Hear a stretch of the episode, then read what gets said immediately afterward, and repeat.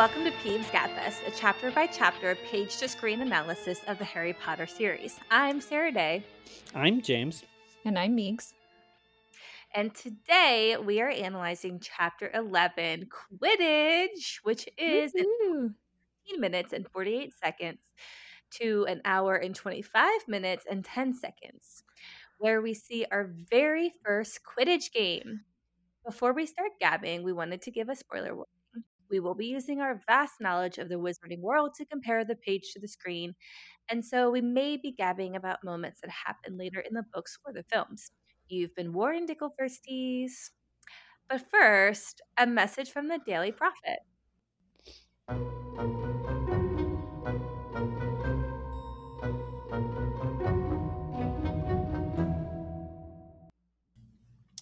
It's Quidditch season, and planning for faster, efficient hydration is essential. We don't want anyone falling off their brooms from dehydration. Liquid IV has you covered while you prep during Wood speeches, power through the game, and recover in the common room afterwards. Liquid IV hydrates two times faster than water alone with three times the electrolytes of traditional potions. I have tried the grape, the sea berry, and the cherry. And I would say sea berry and cherry are my mm. absolute favorite. Mm-hmm, I'll have to try the cherry. I haven't tried that one yet. I was kind of like hoping that was like the best one, so I'm saving it for last. Because compared to lemon lime, I was like, I'm not sure if like that would be like a disappointment or something. So I'm hoping it's really good because it's the last It one. I'm gonna is try. really good. And I like how like saturated the flavor is of liquid IV. Mhm. Doesn't feel It's- all watery. Right. It's very strong. Like the grape one was a really like powerful like just flavor profile in like a big cup of water. Like I had I think it was like 40 ounce bottle and it didn't feel like diluted or watery at all. It just was like flavor, bam. they're Like whoa. Yes, I agree. And I love a good flavorful water.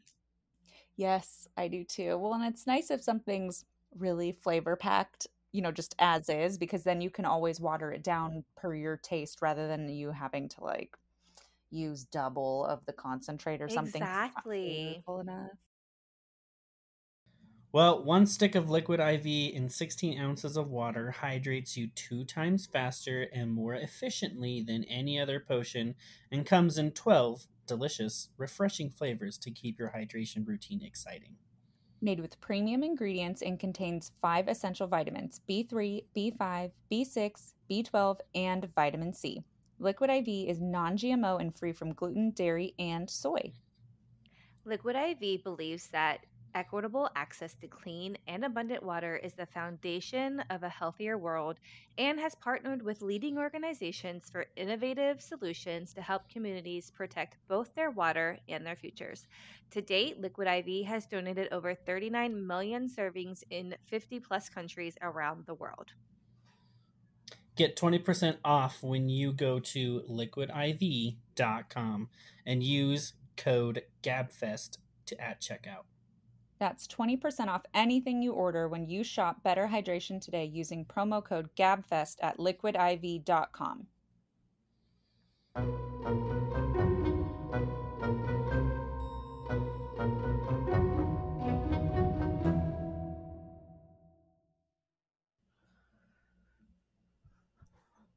Welcome back, listeners. James, do you have any feedback for us? Do I always? We constantly are getting some good feedback, so I am going to be constantly having some. Karen, our British correspondent, says that blocks of ice cream are basically ice cream in a box. You open the box up, and then you can slice the ice cream with a knife. These were common when she was growing up, but more like but more likely are going to be in plastic tubs tubs now she says so essentially they were very popular back then but now they're kind of moving towards more of like what we see now here in america. That's going to be something that's interesting as we go through the series to see if things like this were more common in the 90s when this is set as opposed to now and what mm-hmm. the show's going to do. Yeah, well they I think there's already it a little probably bit. many things, but I'm actually going to add on a little bit to this as well because she also just recently sent in and a feedback about rock cakes, um, and basically told us that rock cakes are actually just the name of uh, the name of an actual cookie. And Uh, it's like a type of scone. yeah, it's like a type of scone or cookie type thing, but it's like it's named rock cakes because you don't go in and cut it uh, or form it and shape it into something. It's just you kind of just take a bunch of it, put it on a platter, and cook it. Well, we appreciate our British correspondent. Yes, we do. Speaking of scones, British listeners, do you say scone or scone? I'm curious how many of you there are on each side. Interesting. And with that, Meigs, do you have a review for us? I do. Uh, I do not know how to pronounce this username, so my apologies to who sent this in. Serum Miula on Apple Podcast. It's super cool that they are doing a deep dive comparing each chapter versus the movie and talking about what could happen in the HBO TV show. This is a fun way to get back into the wizarding world. I love that we have a good span of listeners from people who have just been regularly rereading the books, you know, throughout their lives, and then people who maybe read them once or twice when they were younger and now they're getting back into it because they like kind of have a reason to, and then people who have never read the books have only watched the movies and so i, I like that we have a, a whole mix going on of uh, from our listeners Oh, Yeah. totally. It's definitely fun to be reading along with our listeners and kind of brainstorming what we want to see the show do. How Mhm. many reviews does this make? Like, I want to good know how many we got in total. I can fill you in on that tomorrow. Mhm. Definitely. Like, I, I, de- I'm curious because I, you know, I've never even heard of some of these users, and it's kind of cool that we're yeah, I want to take a out to stab some at the name. I want to say it's Sir Umewella. When I first looked at it, I was like, circumference? What? That's what I was thinking. That's funny. Well, thank you for all of you who have given us reviews. thank us you reviews. so much. And hopefully, this makes other people want to leave reviews because we will read the reviews on our podcast. So, please leave some reviews. Um, we have nine total reviews on Apple Podcast as of Sweet. now. Thank you, everybody. All right, so let's dive into this chapter. Um, it's such an exciting chapter because it's basically just all a Quidditch match. Right. I know this chapter is really short. I always forget that that there isn't really anything else that happens, but there isn't really anything else that needs to happen. You know, that's Yeah. like Um, you know, we do get a little bit of Harry's extra practice with Wood, Mhm. um, just because he's so new to the game. Um, which you know that could be our montage of the episode. yeah, I think that would be a good montage. Um, I wrote down montage for the ways, the 700 ways uh, that you can commit a Quidditch foul. I thought that that would be funny. Yeah, Like, and how it all happened in like one game at one point, one Quidditch match in in the history. Oh, Yeah. yeah, definitely. because that's like another example of those little little details that are added into the books not put into the movies for time's sake i imagine um but you know just kind of add up to the to build up the wizarding world a little bit more and so it would be funny to see just those details about Quidditch in general Oh, yeah. Definitely. Callback to something we discussed earlier uh, was uh, one of us had said that um, or was talking about when, when Hermione gave Harry Quidditch through the ages and how he he was like should have been interested in it when they were doing their first flying lesson. But we get in the book that he turns out he actually re- reads it and like gets interested in it because she gives it to him in this chapter and he's Mhm. actually like, "Oh wow, it's actually filled with some pretty interesting facts about the about the game." So it kind of shows a little bit of a progression about his interest in these things because Yeah. he she obviously had it before and was like telling people about it, and Neville was like trying to soak up as much information hmm i- in the past, but like then like we made the comment that Harry was like showing no interest in this, and that you would think that he would be interested as well. But it, you know, it shows that he wasn't at that time. But now that he's given a chance, and it actually kind of applies to him personally, he's like, "Oh wow, like, this is pretty cool." So it's kind of interesting to see that progression as a character. Yeah, because and he doesn't know anything about Quidditch. He doesn't know that he's going to have this natural talent, and then he Mhm. finally has something that he's good at, and he's like, okay, yes, now give me all the information on it so I can Mhm. learn. And you know, he's never really had something for him to be this interested in Right. in his life. When he hasn't been allowed to either. So what was Right. the point? Exactly. So, one of the kind of biggest changes of this chapter is fall break. Um, and he is reading Quidditch Through the Ages, Harry is, and he's outside, and Snape comes along and um, is, is mad that he has this book or whatever. And he, he takes it and he's like, points away from Gryffindor because you're not allowed to have library books outside, which is obviously a fake rule. Mhm. And then Harry later is like, okay, I'm gonna just suck it up and go ask him for my book back. And this is when he sees Snape's injured leg. compared to I believe it was in the in the movie it was in the Great Hall and Snape came by to like wish him luck on his first Quidditch game. Well, that's No, he So- first limped sees it at the away. troll. Mhm. Yeah, he first Well- sees the blood when they're um leaving the troll in the bathroom.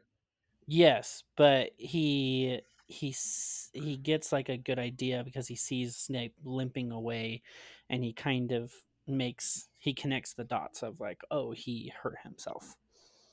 Yeah, he says that explains the blood. Um, but he doesn't even see um a wound until this scene in the book. And um what is the caretaker's name?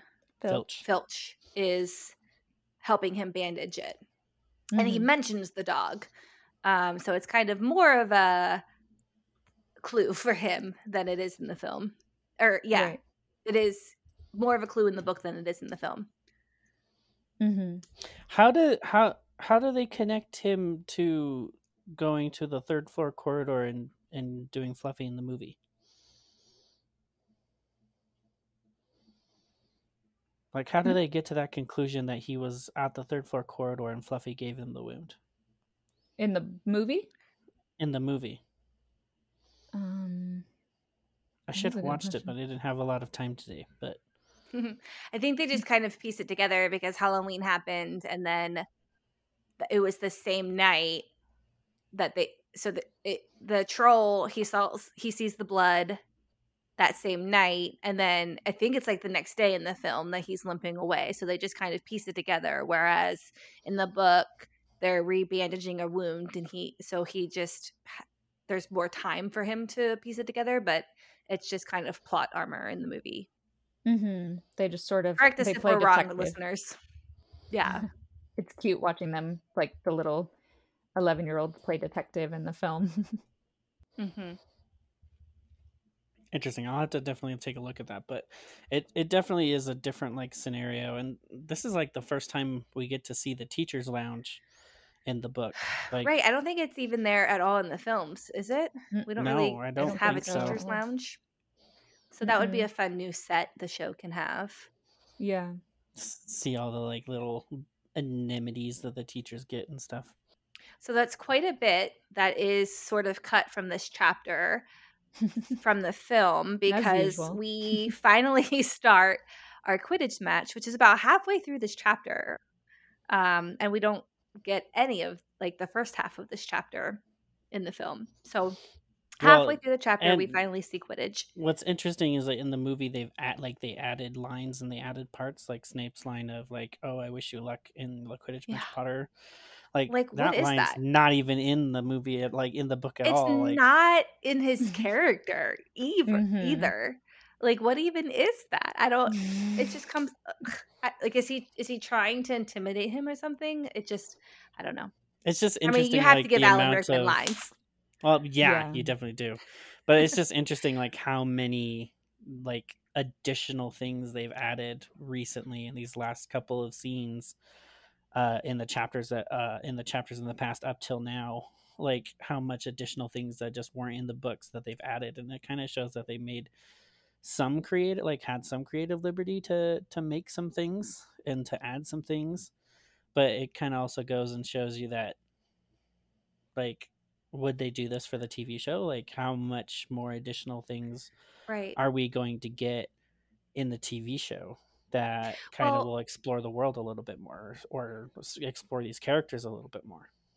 I think it goes back to something Meeks said in the first episode or two that it's like, why take out some of these lines and add hmm. these lines? It just doesn't make sense. Like, why not just say the lines that are in the book? Yeah. Yeah. I know. It's so hopefully, you know, the show will just, you know, when they say faithful adapt- adaptation, it will be a faithful adaptation.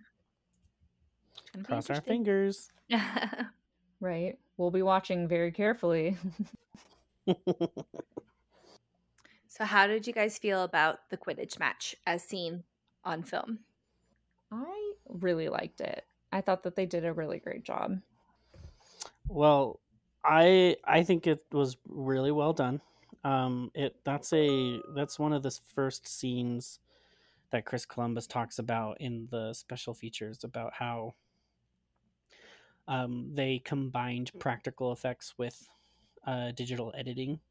So they did a lot of digital editing for some characters, and then they did a lot of practical work for other characters, and so that's why you kind of get a mixture of these these CGI created humans riding on brooms in the background, but then like have the physical human like actually riding brooms and stuff. And so they had Daniel Radcliffe and the Weasley twins and like uh, these other few actors who played uh, student parts just flying around in a green screen like box uh, on brooms connected to wires and stuff. And so uh, they just had them like going around and like blowing wind in their in their hair and then they just placed those reels onto the CGI rendered Quidditch area and that's kind of like how they created this and I think that was for the time uh, as it was barely brand new and all this stuff I think it was like really well done and masterfully like, Yeah. put together even though you can kind of tell which ones are fake There's and which ones are definitely a few that are like, is this a video game or is this a movie? um, but yes, for the time, it was really well done. Yeah. Um, I wrote in my notes, where did the referees go? And I have no idea what I'm asking. Do you guys know? um No. I have no idea. That's really funny. wait Did we'll you mean maybe again before or after the Quidditch match? I, I yeah, I must. I- My what I wrote in my notes, James, is where do the referees go? And it's a question mark exclamation Oh, point. you're you're referring to the part in the book where uh, they were reading through Quidditch of the Ages, and it made some comments Oh, about how some referees disappear, and and they like show how up in one Egypt later. how Yes, one yes, or yes, two show that's up in the Sahara Desert. I wrote that down Yes. too, but but not where did the referees go, but I wrote down the disappearing thing. Okay, so where do you think that they go in all that time? Or do you think it's just like their like time and space is not linear and so they just end up there? Yeah, I feel like it's that one where they just sort of like they apparate basically is what I was thinking. Mm, but I don't be. know. It's hilarious to think about. it is. It could be another montage. Yeah, just all no, I put that in my montage section. do you have an official montage section of your notes now? Well, I just happen to write down montage every book chapter that we read, but I wrote down the the 700 ways of committing a Quidditch foul, and then I wrote down montage, and m the implication in my head was all of that sort of stuff that he was. Harry was reading. his internal, yeah, monologue was sharing about Yeah. him reading. All of that was included. I love that. It could even be like an opening to this episode of just like Quidditch through the ages, like five minutes tops of just um kind of like you know how I don't know if either of you watched, but um The Last of Us. There was a few episodes that had okay, so a few episodes would open up with a flashback to when like the virus first was out like the outbreak of the virus mm-hmm. um and what was happening on day zero um and then it would cut to like our like our current timeline. So the show can just open up with a five minute scene of just quidditch through the ages and then it comes to our show our current like timeline. No, no i'm for that obviously I am excited to see kind of like the unique things that they're going to be able to like add into this. Um, just like the unique like filming techniques and the the way that they want to be able to portray this world and portray the story because I feel like the, you they have a lot of room to be able to be creative and and do new things and and experiment to kind of expand what has already been established and set as a foundation and kind of build it from there, you know? One more thing I want to mention, just a kind of general Quidditch before we get into the plot here, is going back to the difference in characters between the book and the film. Um, and Wood is another example, and he is just so flat and so dry in the film. Mm-hmm. Was not given much to work with at all. Whereas he- in the books, he has these like really passionate speeches yeah. that I would love to see in the show.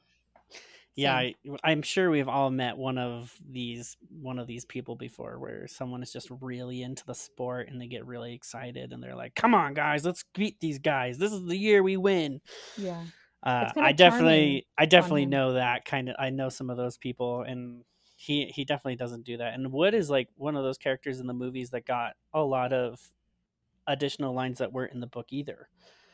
Like I think he he talks about in the movie he talks about how he was in his first Quidditch match and he got knocked out because he doesn't remember. He got hit by a bludger.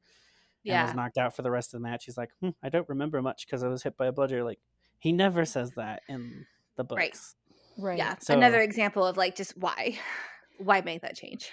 right. Because there are so many good lines that he has that yeah. like truly do develop his character. Um and make him not so flat and boring in the books and so i would much prefer them to take out the the not improv but the additional lines that they came up with for his character in the movie i would yeah. much prefer that they just is he in like the third one? No no because they're the one. It, right? No they do no they do in the third one. super briefly though like it's not yeah, yeah. it was because it's just Harry going uh, going after the like snitch and being attacked by Dementors. Yeah. yeah. So, I mean, I think that's something I would really like to see the show focus on is Quidditch as a whole because it is a huge part of Harry's life. Yeah. And we don't get a lot of it in the films. Mm-mm. And again, you know, there's only so much you can focus on in a two hour film, and Quidditch is not it. uh, but hopefully the show lets us have a lot more Quidditch. Yeah. All right. So if no one else has any general Quidditch thoughts, we can move on to Harry's broom going berserk. Mm, yes, we can move on to that. mm. I have thoughts about this whole this Tell whole me. concept. yes, what are they? I mean, well, it's kind of my peeves peeve. So actually, I'm going to share my thoughts for when we get to that section of the show. So one thing I kind of had a gripe about, it's not really my peeve peeve. I have something else for that. But she, Hermione, okay, maybe they weren't thinking about this when they designed the set of the Quidditch pitch. But in the film, it's like groups of stands and Hermione and then like Snape and uh Quirrell are like across the stadium in this other pitch, right? But she gets over there immediately. So she had to go all the way down these tall stands, cross the Quidditch field, and then go up the opposite pitch or stands to find Snape to put out the fire, right? Really, and I'm like, how did she get there so quick? really want to see that. Like Hermione running across the Quidditch pitch yeah, I know. to get over there. Well, Um, something that's interesting about all of this is that J.K. Rowling designed the Quidditch pitch a little bit differently in the book yeah. than that what Chris Columbus created in the movie. Mhm. So Chris Chris Columbus in the special features actually explicitly states how he redesigned the Quidditch pitch to be kind of a little bit more the way that we get in the movie. Um, yeah, because he wanted it's more people- cinematic. he he wanted a lot of people to be up in the air and like have the people in the brooms kind of go in and out of the towers but in the book it's really just all the stands that are up in the sky so like the it's just a giant circular um circular area like a soccer stadium of sorts Yeah. um so it her hermione in the book is just running across the stadium to get to the other side where snape is but running through all of these people whereas in the movie she's running through just like all these pieces of wood and all that stuff and so it's just But what I'm saying is like I and that's how I picture it in the book, you know, like all the way around. And that makes more sense for her to just make a semicircle, right? But Mhm. the way it is in the film, they have to cl- climb down all the way down first, then cross, then climb all the way back up because they're separated. mhm. it's So in the not book, it makes total sense, how, like that it takes no time for her to get from one side to the other to where the teachers are. But in the movie, it's like there's no way she got from point A to B in the amount of time. That that that it happened yeah no so that's that's perfectly like the reason why is because the the set that was created for the movie doesn't match what was in the book and so they were trying to Right. keep it within like the same parameters but because it was a whole different outcome the the point a to point b doesn't make any sense to some people because of that reason and that's just the Exactly. only that's the only change that was made was that is that they wanted it to be a little bit more cinematic but Yeah. And I like the design of the Quidditch pitch and the stands, but um, narratively it just doesn't make a lot of sense No, it does not. But I would like to see it around. I don't know. I just, I don't know. It'll be fun to see how they There- reimagine that. there were some towers in the in the book version so like there are Mhm. towers but majority of everybody's sitting in the stands Yeah. which are like super high up kind of scenario but hmm Yeah, I really, really want to see that trek that she makes, like the realistic version of it. Yes, yes, yes. The realistic one. Yes. and then the way she she gets snape's attention is different also in the movie they create the the spell um i don't even remember the smell i think the last part of it's like inflammare but like that's not Mhm. even in the book she just casts like a blue uh a blue like light fireball type thing has it land on him and then somebody's like it distracts him enough and everyone's like oh and then she picks it up and puts it in a jar and like runs away with it Right. type scenario so like even that part's a little bit different it still has like the same it still has like the same cause and effect like in it does Right. in the movie but it's like totally different outcome and it makes you kind of I- like wonder like what was the point of changing all that Well, I do like that it's just a fire that she causes and then runs away. Um, because in the book, it's like no one's like no one sees her scoop the fire back out. It's caused this whole commotion, and then nobody notices a little hand come and scoop it out. and what's even more interesting is that she knocks Quirrell over Yes. So I mean, I mean, spoiler alert, guys! Like, if you don't know, you don't know. It's Quirrell who's actually trying to kill Harry here, uh, and so she knocked him over, which stopped the spell, but then set fire to Snape's uh, Yes. to Snape's cloak. But in the movie, it's someone else's like fire, fire, knocks him off of like his chair Yes. or whatever.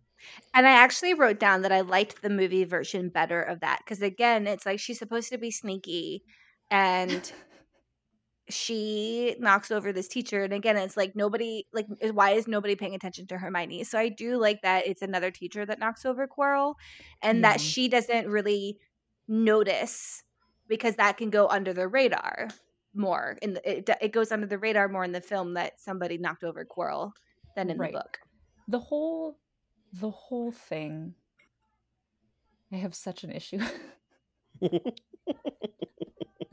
with the, with the story or the way it plays out in the film the story. I Mhm, think it was I think they did fine in the film mhm. with this situation. But well do we want to this is your peeve right yeah, no, I'm gonna wait. Okay. Um, is there anything else to say about the chapter before we dive into our pleasure peeves and salutes? Uh, so, so to kind of before we move on to a different topic, I do definitely think that they need to find a good balance between the um the movie, what happened in the movie, and what happened in the book, because Yes. how it happened in the book makes it makes it still that like we still focus on Snape as like the antagonist, and we don't really get these obvious clues that Quirrell Mhm. is the actual true enemy. Because if anything, I would love it to like I would love to see them recreate that feeling for new people who are experiencing this world in the TV show to be Mhm. like. Quirrell is the bad guy. Like I Mhm. want them to be able to like experience that and go, whoa i thought it was snape the entire time i was like rooting for everybody to like beat snape and i was like they like throw this plot twist on me and it's totally the bumbling bumbling teacher that i never like imagined would be even like remotely close to being the bad guy uh, and so i love like i love how in the book jk rowling's like dropping these little hints because when you're reading it for the Mhm. first time she just bumps into him so it's like a casual thing that nobody would take note of unless you've already read the book and you go, oh, now it makes sense. Right. So I want them. I, I'm hoping that they'll be able to find like a good balance between what happened in the movie and what happened in the book, and kind of show that same little balance where it gives us a little bit of a an an, an a balance of new people not knowing it's Quirrell and people who have read the ser- series and know the story kind of go, oh look, it's little Quirrell doing his like little thing. We're gonna have to find somebody like maybe we have little tiny cousins or our kids or something that we watch the show with. Um, I think our kids are too young though, James. Um, but um to see like have them come on when the show is airing and be like, what do you think of this? Yeah, no, it's true. I would be that'll be really really interesting for people who or for us to hear from people who like are you talking about those who haven't read the books or watched the movies and just like see the show for the first the time? show's gonna be their first experience with Harry Potter. No, I'm so excited to hear their perspective. I think that's going to be very interesting. hmm A whole new generation of Harry Potter fans. And they're going to be, be like, great. "Whoa, these are based off Mhm. books. Yeah, go read them and then listen to our podcast. Mhm. and then go watch the movies. Hmm So TV show, books, podcast, movie. There you go. um, I do have a couple things. I feel like I need to do a Meeg's lightning recap segment. Yes. Um, James, do you have anything before Meek's lightning round? Well, I was probably just gonna like save this until after, but I was uh I was very happy to see like at the very beginning with Hermione kind of showing like her talents and skills and what she contributes to the friend group and how Harry and Ron have come to the conclusion that they don't know how they would have done it without her because she just Yeah. she's reviewing their homework and she's a little bit less strict about them breaking the rules and, and she like uses all of her knowledge of like these spells and like does little things and she's now breaking Yeah. some rules and or probably breaking like my favorite part is when they're outside and Snape comes in and is like is like questioning them and they're all like all huddled around like this blue flame that she's created and they're like blocking the the view so that Snape doesn't see this blue fire and I think it's just kind of hilarious that they even did that but like she's just she's coming in and she's just like here you go here you go and like they're like, Mhm. how are we even? How did we like do this up until now without you? Like, I don't know. But it's, it's great that she also has boundaries because she's like, I'm not letting you like copy my answers. Yes. Uh, and so like she she'll have a point of like, oh, how are you supposed to learn if I do everything for you? And it's it's kind of interesting how she'll she set boundaries and stuff, but in the end, like it's also still more help than they would have Yeah, it's ever such a good gotten by themselves. A good Yeah. dynamic. Mm-hmm. Agreed. Okay, are we ready for Meeg's lightning round? Do it. I'm ready. Um, okay. The whole beginning of the chapter, we've already kind of touched on that with the him, uh, Harry reading the Quidditch through the ages, a montage of that. Um, but what I also want to see is the the trio sitting in the yard warming up with Hermione's um jar of flames because we see that like in you know when she knocks over Quirrell, but we don't. I just want to see like the background leading into that. I want to see like all the cute moments where they're like sitting, just sitting in the yard studying, but like warming Yeah. up with the flames. I think some little moments Just like more that. leisurely magic in general will be fun in Yeah. the show. Yes, we don't actually have that much magic in the movie. um, and then Hagrid walking around gamekeeping, like doing his duties, just simple little things like that. I want to see um, staff room. We touched on obviously. We need to see more of the staff room. I still really want my interview style comedy show of the professors in the staff room, like you know, rubbing their foreheads, like "Oh my god, these students," kind of thing. Really I actually just had a flashback to Glee. Did you ever watch Glee? yes, Yeah, like just the teachers in the staff room and just like their dynamic.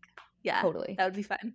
Yep. Well, and the the teachers sleep at the castle too. Like they have their own bedrooms and stuff. Like hmm just to like see them getting ready for the end of the day or something like would be kind of funny. Yes. Just being like, "Ah, today was so long. Mister Weasley just did it again in class. So glad the day's over."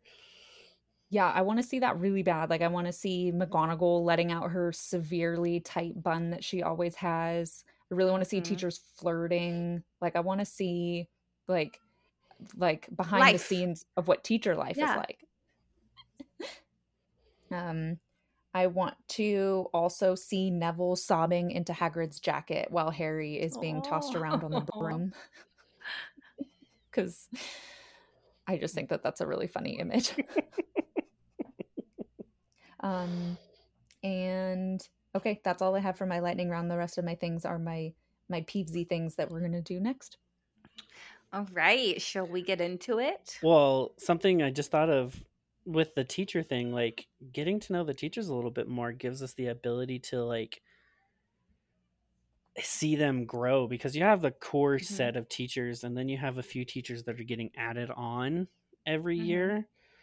Uh, especially the defense against the dark art ones like you it, it to develop them as characters and then have like these newer characters come in and like see how they react to Lockhart and see how they react to Lupin and then like just see them like maybe at one point when like Umbridge is there and they're like reminiscing about all the past teachers and I was like man Umbridge is like a total uh, a total hard case and I don't like her. I totally wish like we had Lupin back and like oh yeah Lupin was so great. I was like at least she's not a Lockhart.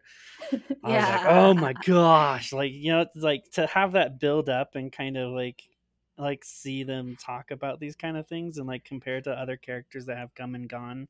Well, I think would be hilarious. And to add on to that, um, so we yes we have the the core set of teachers, and then you've got the ones that are added like in the third year and on.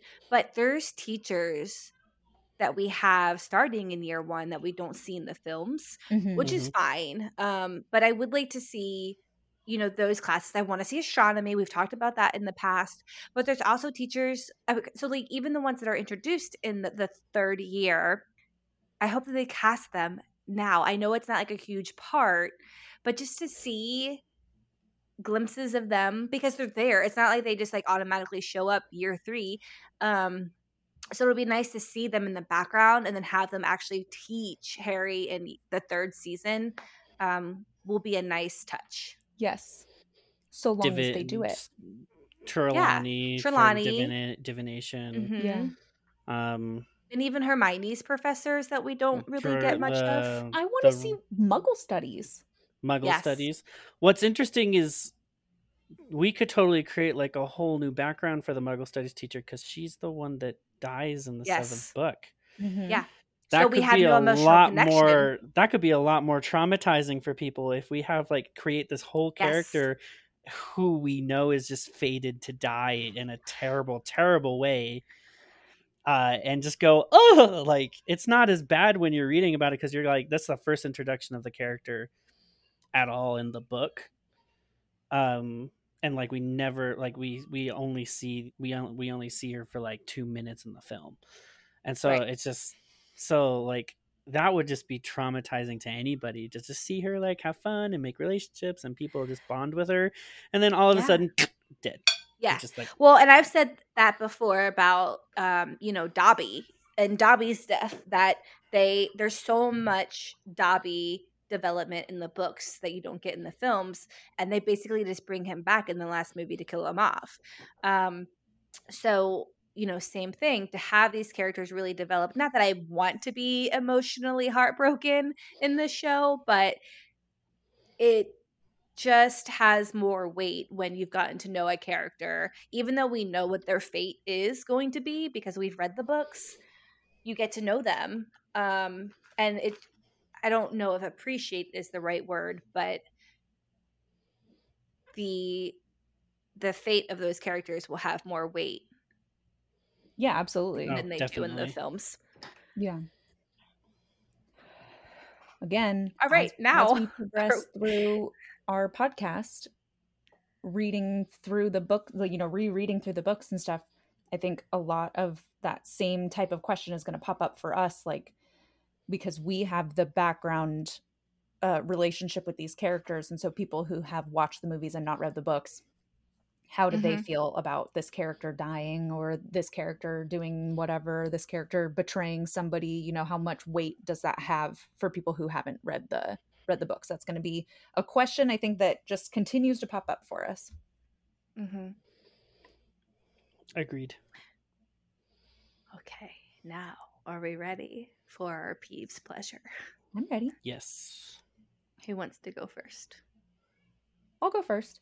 Um, my peeves pleasure was just that I think they did a great adaptation for the Quidditch match in general. We've pretty much already Mhm. talked about it, but CGI was great.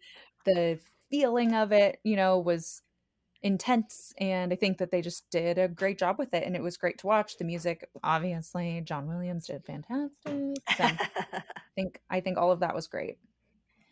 I think this uh, I, somebody had mentioned somebody had mentioned that um the sound or the music that John Williams uses in this part is like the same as like Attack of the Clones in yeah Star Wars. there's the same like background like base of the song right is the I can't same I, I just can't It's the remember if it's like was it this was it this movie or was it the second movie?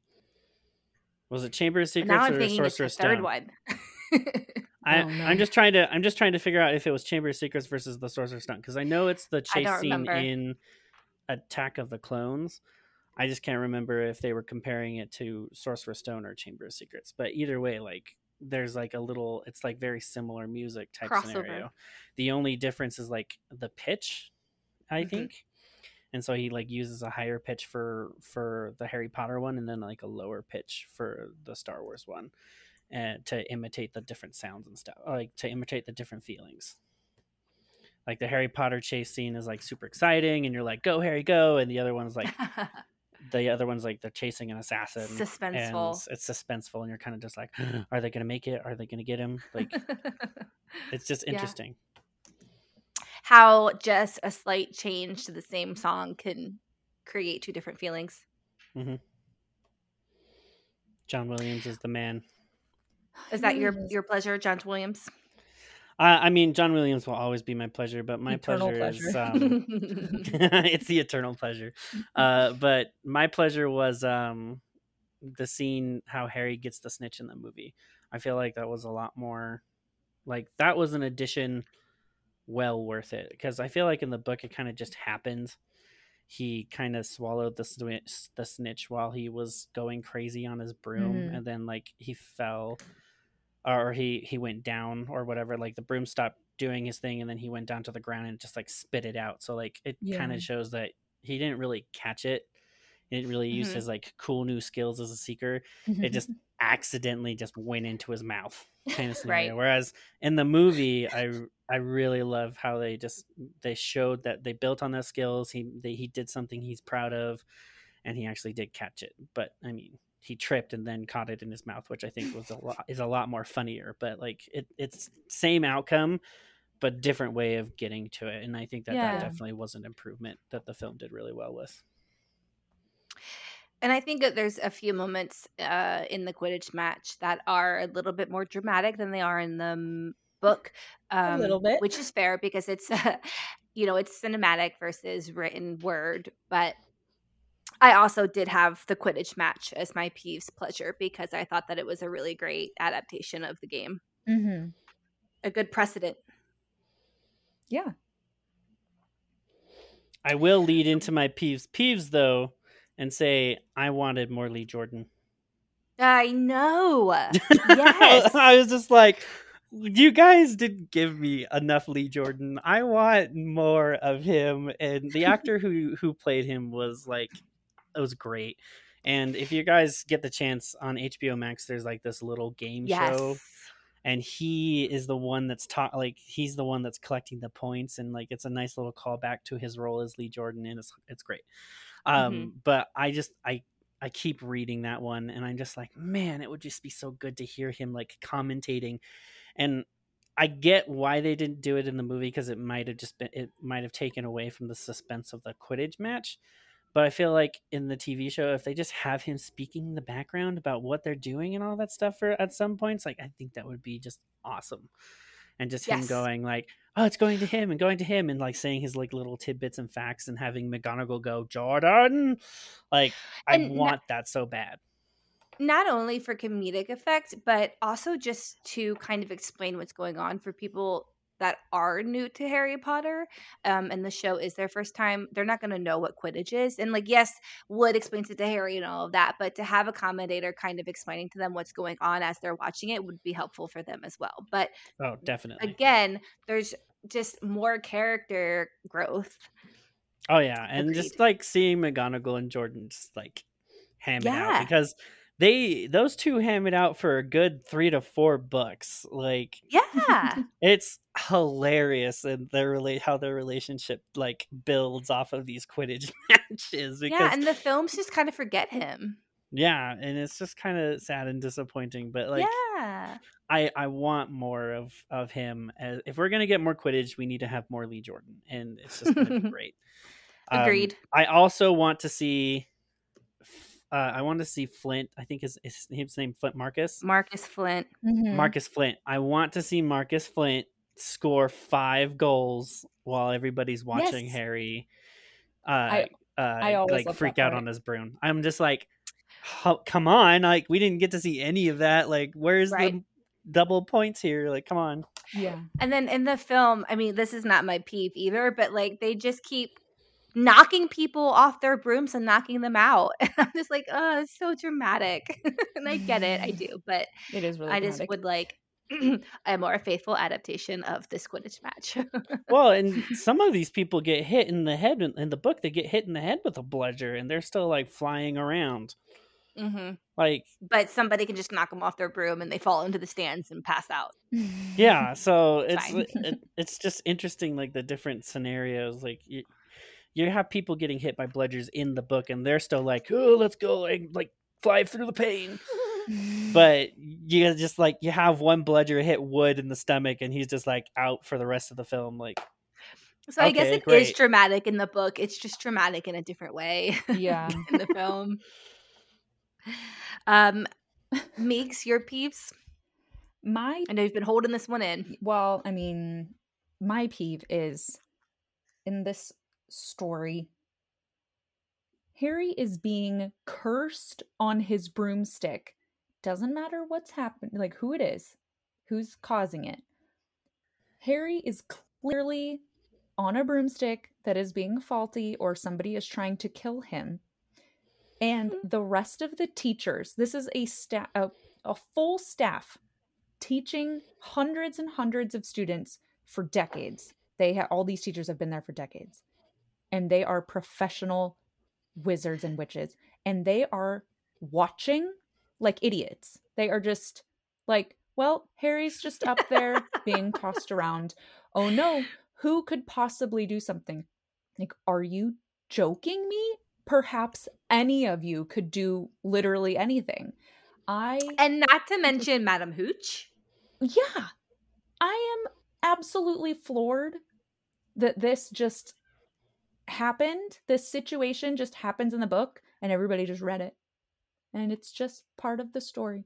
And I mean, then when Neville eh, or when H- Hermione, I know we talked about like Hermione like being kind of sneaky and setting the the flames, all that stuff. Nobody would notice. Like, are you joking? This whole scene is so obviously set up, and I, you know, I love Harry Potter. I love these books, but man, this scene is rough for me to get through because I'm like, this is in this is saying we're in a story about magic and this is so incredibly unrealistic that i am like getting heated. So anyways that is my so how would you rewrite it for the show to be i more just realistic? don't know if this could even like this situation can't happen. You know what i mean? Like this this whole plot line is lost like i don't know how to make this more realistic so that the teachers so that you so that the same goal can be accomplished. The goal is that hermione showcases her abilities of doing something seemingly simple like having the flames in a jar and it's a cute little thing and then it's a callback for her getting to break snape's cursing contact with harry. Like well really with quirrell but you know it's it's a way to showcase that for hermione and the kids have to be the ones who are like solving these issues because it's hmm JK Rowling is trying to like show that the kids are learning how to do stuff. It just makes the teachers look incredibly dumb but i but she's doing it. She obviously wrote it for a reason so i get why she wrote it. So i have no idea how to rewrite the scene without like the kids not being able to grow as wizards and witches so that they can defeat the dark lord at the end of this book What if it happens faster? Like if Hermione comes to that conclusion faster, she doesn't have to travel Yeah. across the stand. She's like, like, what if they're just like two or three rows behind them, and so like the teachers don't even have time? Hermione's just on it. like a like a shot of Hermione just like sprinting like a football player like going for a touchdown like as fast as possible and just like the camera like is kind of panned out and then the camera zooms in on her you know when like I feel like that's like a popular um filming technique right now it like does like a quick zoom in on her and she's just like running as fast as she can and gets all the way over there yeah no I don't know Well, Um, Yeah, but not even I- just like across. I Go I ahead, James. I have some like points that maybe might help. I know for a fact that not all of the teachers like Quidditch, and not all of them are actually going to be sitting in the stands. Um, this is like a casual thing that's happening, I think, on their time off, and some of them are probably spending their time off doing other things. I know for a second fact that some teachers take turns running detention. And if you're a school full of students, you're going to have some students that are not going to be able to make it to that Quidditch match because they're in detention. Mhm. So I don't think all of the teachers were there. Uh, if if we kind of cut most of them down for various reasons, some don't like Quidditch, some are probably attending other things and other duties. Like I can imagine Professor Sprout being like a little bit more interested in growing her green her her greenhouse than watching Mhm. Gryffindor and Slytherin go at it. If it was Hufflepuff, that'd probably be a different matter Right. because she wants to. She's head of house and she might be like loyal to like support them and stuff. But like, if it's just somebody, if, if it's just the other two teams, like she might want to maybe do something else, right?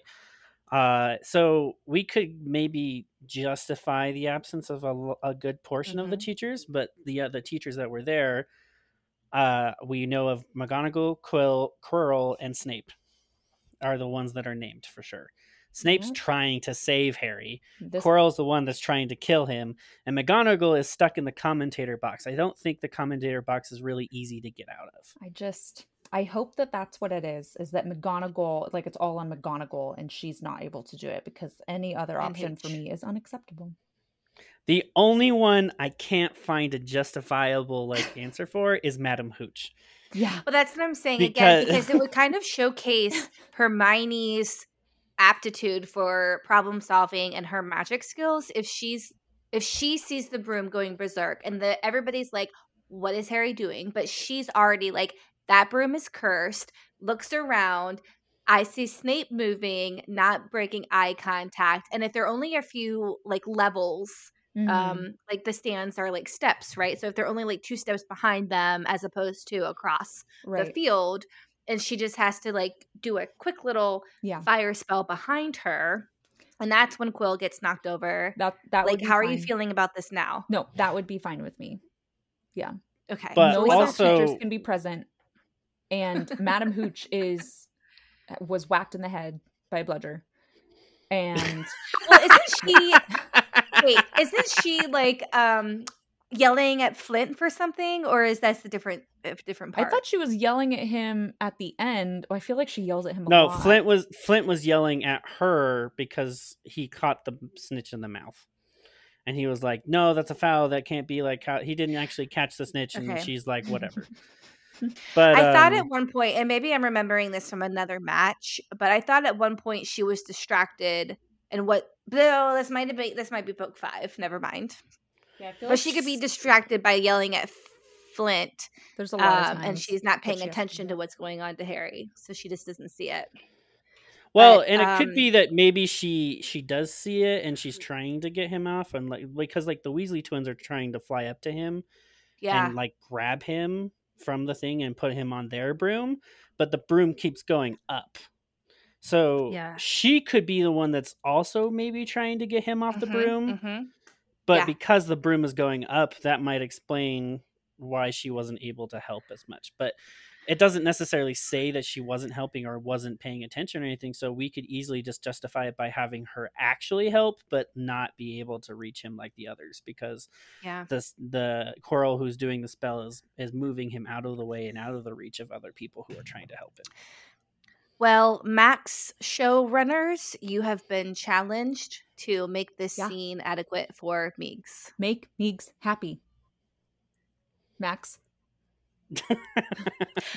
my peeves peeve was um, Hermione caring too much about Quidditch in the film.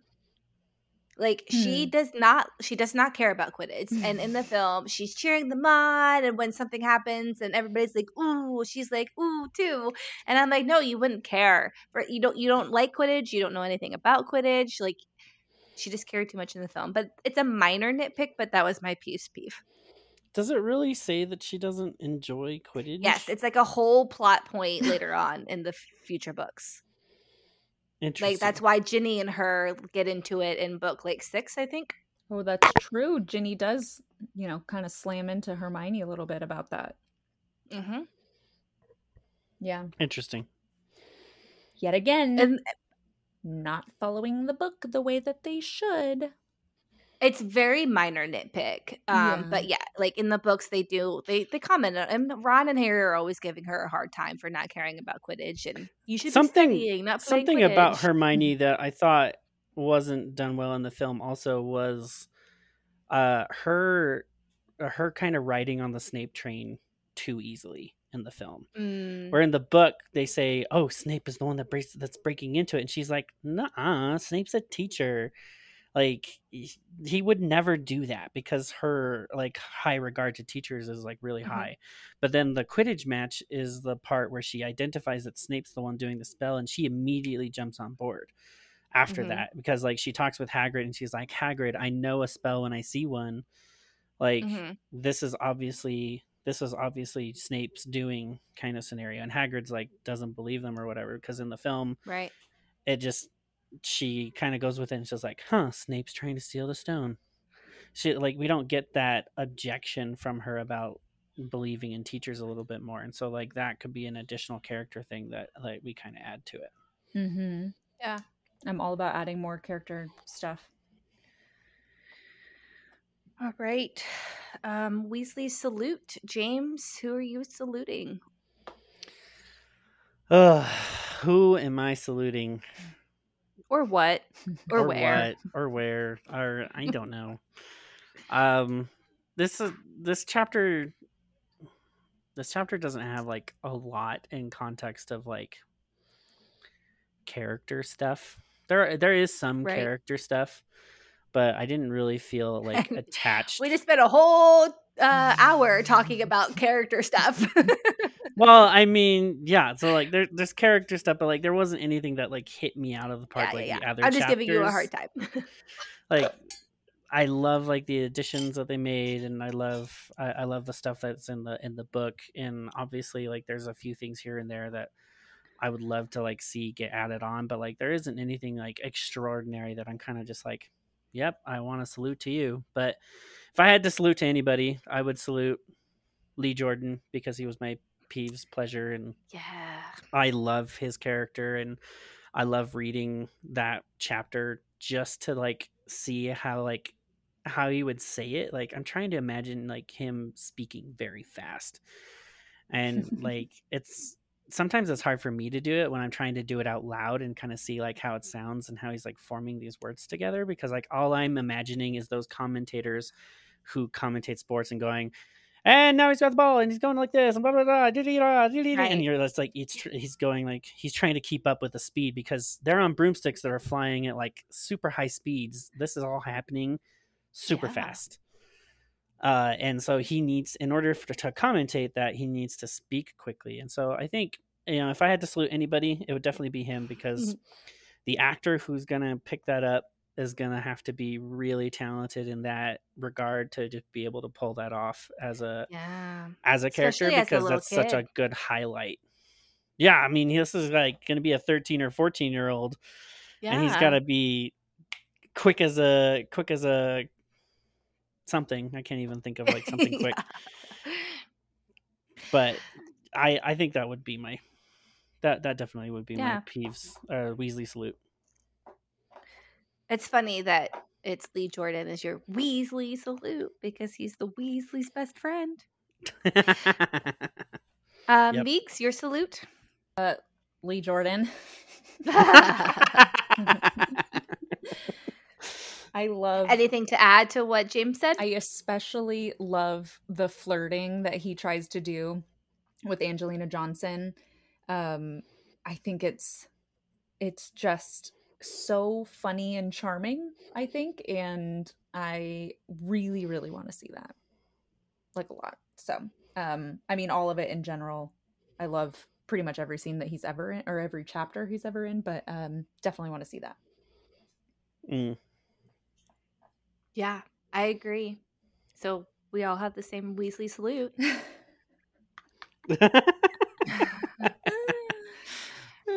He's just Well, a really great character. Yeah. now we know like he has to be justified and well done because we all agree he he's the gr- best part about this chapter he needs to be done justice yes. Yeah. Well, and again, I mean, I say this pretty much every single episode, but they have the entire series done, completed. So they're going to know that he is a big character. He is at all the games. He's their best friend. Um, so hopefully they know to flesh him out a little bit. Yeah. I think that they Ugh, I don't know. It's going to be really offensive at this point if they don't flesh out these characters. If they're not directly listening There's to us. just no way. Like if even if it's only six episodes, that's six hours worth of that's four more hours than what we got of Yeah. So there's Yeah. just there's gonna be more growth somewhere. It's I gonna be exciting.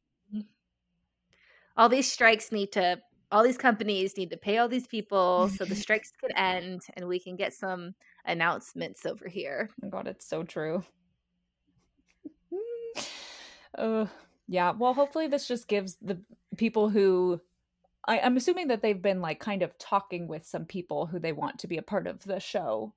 So hopefully this just gives anybody who is going to be working on the show or is planning to or some people in production whatever it just just gives them time to really really think a lot about what they're going to be able to do with the show and mm, you know just takes i don't know just take more time. But hopefully what doesn't happen is when the writer's strike is over that production teams just try to rush and scramble and go crazy and put things out before Yeah. they're ready i feel like that would go directly against Well, and point. hopefully, I mean, that's the whole point. yeah You know, I mean, the, the strike is about pay, but it, it's like getting paid what they're Working worth with the whole streaming stuff. But Yeah. yes, working conditions exactly. So hopefully, you know, it it won't be rushed because they the writers are going to want to take their time writing a great script. right Yep.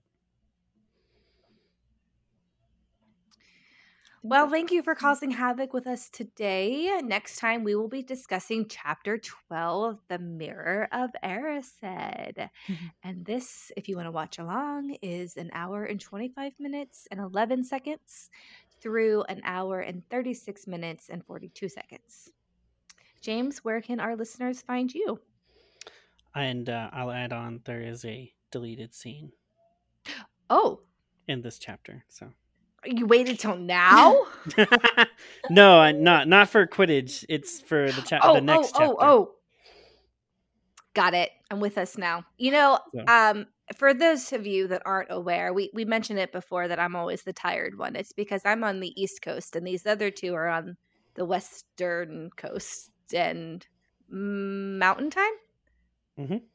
Mountain time. Um, so I'm always at least two hours ahead of these folks. So my brain isn't always functioning as well as the other two. They're also Ravenclaws and I'm a Hufflepuff. So you can find me at James M Beltran uh, on Instagram and TikTok, and um, you know, just follow me if you're interested, especially on TikTok if you're interested on like uh, character growths and character analysis on Harry Potter and stuff. Like that's what I do. So take a look at that. You can find me at Megan underscore Lachowski, mainly on Instagram. Um, and there you can find all of my other projects that I'm a part of. And you can find me on Instagram at captain.mcdee. And like Megs, you can find my other projects tagged there. And at the time of this recording, Threads has been released to the world. Um, and I am also Captain McD on Threads. Um, and don't forget to also follow Peeves Gabfest on TikTok, on Instagram, and on Threads as well. Also, don't forget to subscribe to our podcast if you haven't already and leave us a five star review on Apple Podcasts so we can up our count over there. Um, if you have feedback, which we've been getting lots of great feedback, you can leave us a voicemail at 409 422 3378. That's 409 GABFest. Or email us at peevesgabfest at gmail.com. Also, join in the discussion over in our Facebook group at facebook.com slash groups slash Peeves Gabfest. Until next time, Ickle Firsties.